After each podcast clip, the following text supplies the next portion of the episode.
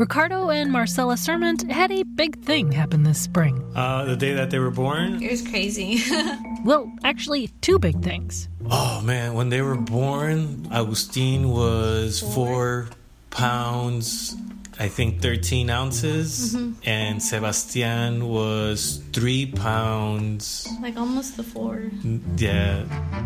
These first time parents had twin boys, Agustin and Sebastian. And if those birth weights seem low to you, you're right. They were seven weeks premature and had to spend almost a month in intensive care. It was really weird touching our babies with a face mask and mm-hmm. not being able to do skin to skin right away. Other parents or newborn parents, they would tell us, oh, immediately do skin to skin. And mm-hmm. we, we felt kind of, um, I don't know, limited, I limited, in, yeah. in some ways yeah, it was really stressful. I think that was like the hardest part of our journey in terms of like having the babies during this time. But so relieved that they're home now. It's a lot better. Even though it's just the two of us here at home. yeah. I'm Monica Eng. And I gotta say, I was a basket case when I had one baby boy. So twins during a pandemic? Yikes! In the best of times, new parents have a lot of questions and confusions. But these guys came to us with a really big question about being parents in these times. But before we get to that, what was it like when they got home? Yeah, no, we didn't know what we were doing. We just dived in.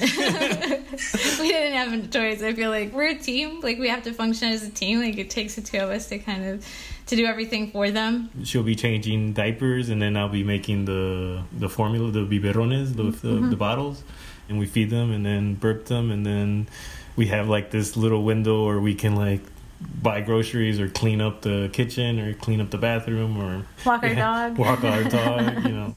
So it's been a handful, but that's often what grandparents are for, right? Soy por primera vez abuela de los bebés de mi hija.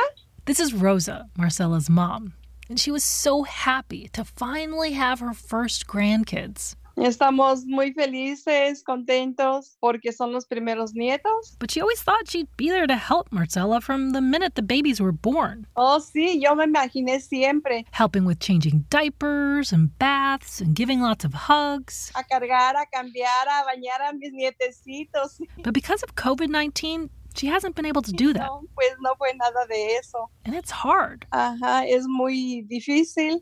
On the advice of their pediatrician, Ricardo and Marcela haven't allowed anyone inside their home since the babies were born. Plus, we had that Chicago case where an infant died in part from COVID 19 complications, and it really freaked them out. The last thing they wanted is for Agustin and Sebastian to end up back in the hospital they'll have to be reintroduced to the NICU, and we don't get to see them anymore because we already experienced that. We don't want that to happen again. That's like we were we were able to live through that. So for three months, they've been hunkering down and keeping the grandparents at bay with virtual visits. Lots of virtual visits, multiple FaceTime calls every day. Este, este es Agustín. My mom is constantly taking pictures. So like, who's this guy? And I would hold him up right so I can take a good picture of him. Mm-hmm. so she's already has, she has albums for each of them. yeah, she's, I can't remember. She has like over like 150 pictures since they've been born.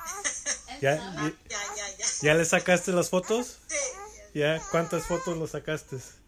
She's a 72 year old lady, and she's got like she had to buy more digi- m- more storage on iCloud just so that she can keep on photographing her grandkids. Yeah. Yeah.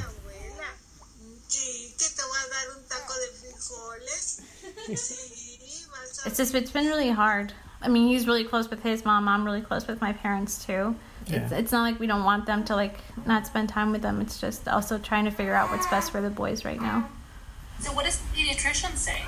They're pretty strict. Right now, they really didn't encourage for like any of the grandparents or family to come over, um, especially since they were preemies. They were extra worried about having other people over. But now that the state and city are loosening social distancing rules, Ricardo and Marcela want to know if maybe they can relax their own rules.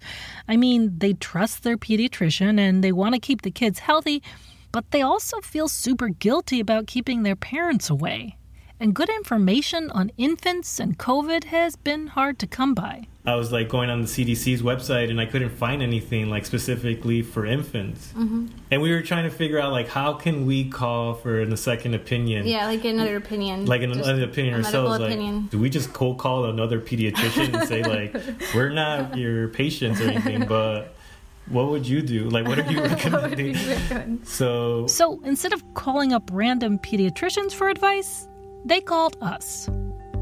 To answer their question about when to let grandparents come to visit, I talked to a half a dozen pediatric and infectious disease specialists.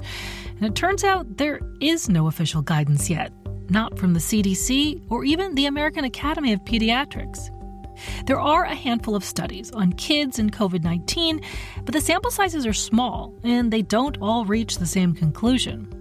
There are also big holes in the data, like, the CDC doesn't even keep track of the number of infants that get COVID 19. The Illinois Department of Public Health does, but those numbers are changing a lot. And at last count, they reported over 400 cases in infants, including one who died. The bottom line is official guidance is scarce, research is preliminary, and official statistics are still lacking. So, without any official guidelines, we turn to a bunch of doctors, doctors who had a whole spectrum of recommendations. So let's start at the cautious end of the spectrum. So basically, the recommendations now still are that you should not see the baby in person. This is Dr. Tina Tan. She specializes in pediatric infectious disease at Northwestern University's Medical School. The recommendations are you should do a Zoom meeting, a Skype meeting, FaceTime, as a precaution to possibly exposing the infant to COVID 19. Tan knows most kids don't get severe cases of COVID, but infants are a little different. Their immune systems aren't fully developed and their airways are smaller. Plus, some studies show that infants with COVID can get sicker than older kids. So, like Ricardo and Marcela's pediatrician, Tan says the grandparents should stay away for now stick to virtual visits, or try waving from a distance. They can look at them through a window, but really should not have physical contact with the infant. Okay, so that's the cautious end of the spectrum. But others have very different advice for new parents like Ricardo and Marcela. If you have family members, including grandparents, who are well um, and they don't have any significant comorbidities and they are willing to wear a mask around baby um, with good hand washing, I would think that uh, it is probably okay to see these babies. Dr. Mia Taormina is the chair of infectious disease at the DuPage Medical Group. And she notes that most newborns should stay isolated for about two weeks after delivery. I think out of an abundance of caution, that would be reasonable uh, to make sure everyone is symptom free and doing well after the hospitalization too.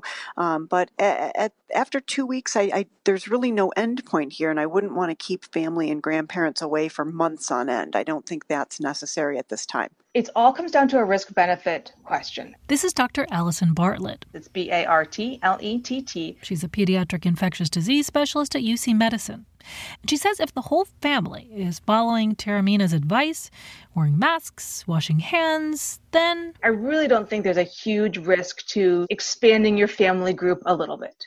I think it absolutely can be done safely. So if you're careful, she says the risk is low. And the benefit? Well, Bartlett's also the mother of 10 year old twin boys. And. God, I can't imagine having done it without my mom. It's exhausting, and uh, reinforcements are helpful. Because part of keeping babies healthy, she says, is making sure mom and dad get the support they need. This is all about the safe care of the children. And a little parental self care goes a long way to having everything go more smoothly uh, with the newborn babies. For now, until we know more about COVID 19 and infant health, Ricardo and Marcela will stay on the safe side and continue to isolate at home. They say they'll keep working as a team to keep Agustin and Sebastian healthy, but with plenty of virtual grandparent breaks.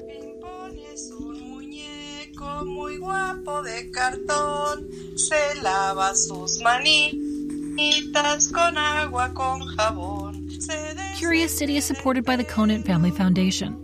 Stephen Jackson is our audio producer. Mackenzie Crossan is our digital producer. Alexandra Solomon is our editor. And Kevin Dawson is our executive producer. Our interns are Linnea Dominic and Izzy Carter. I'm Monica Eng. cuando las estrellitas empiezan a salir. Pipón se va a su cama, Pipón se va a dormir. Pero se juntan las manitas y se ponen en la carita cuando dice se va a dormir. No.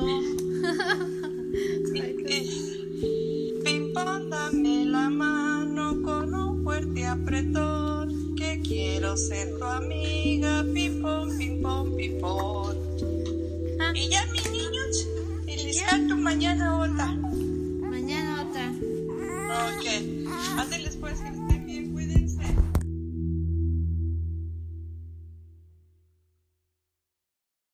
At a time when information continues to come at us faster and faster, sometimes you need to hit pause and rewind.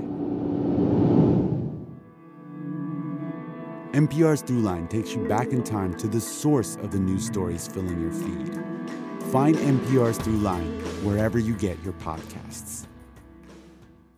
Sometimes you just need a quick overview of the news. Meantime, it was chaos today at the Chicago City Council. A Chicago cop with a controversial past is running for judge. Other times, you're looking for a deeper understanding of what's going on in the city. Wow, that's so. No one has asked me that question. The Rundown podcast has all of that, and it's Chicago based, so you know what's up in your neighborhood and across town. Listen to The Rundown wherever you get your podcasts or at wbez.org slash rundown.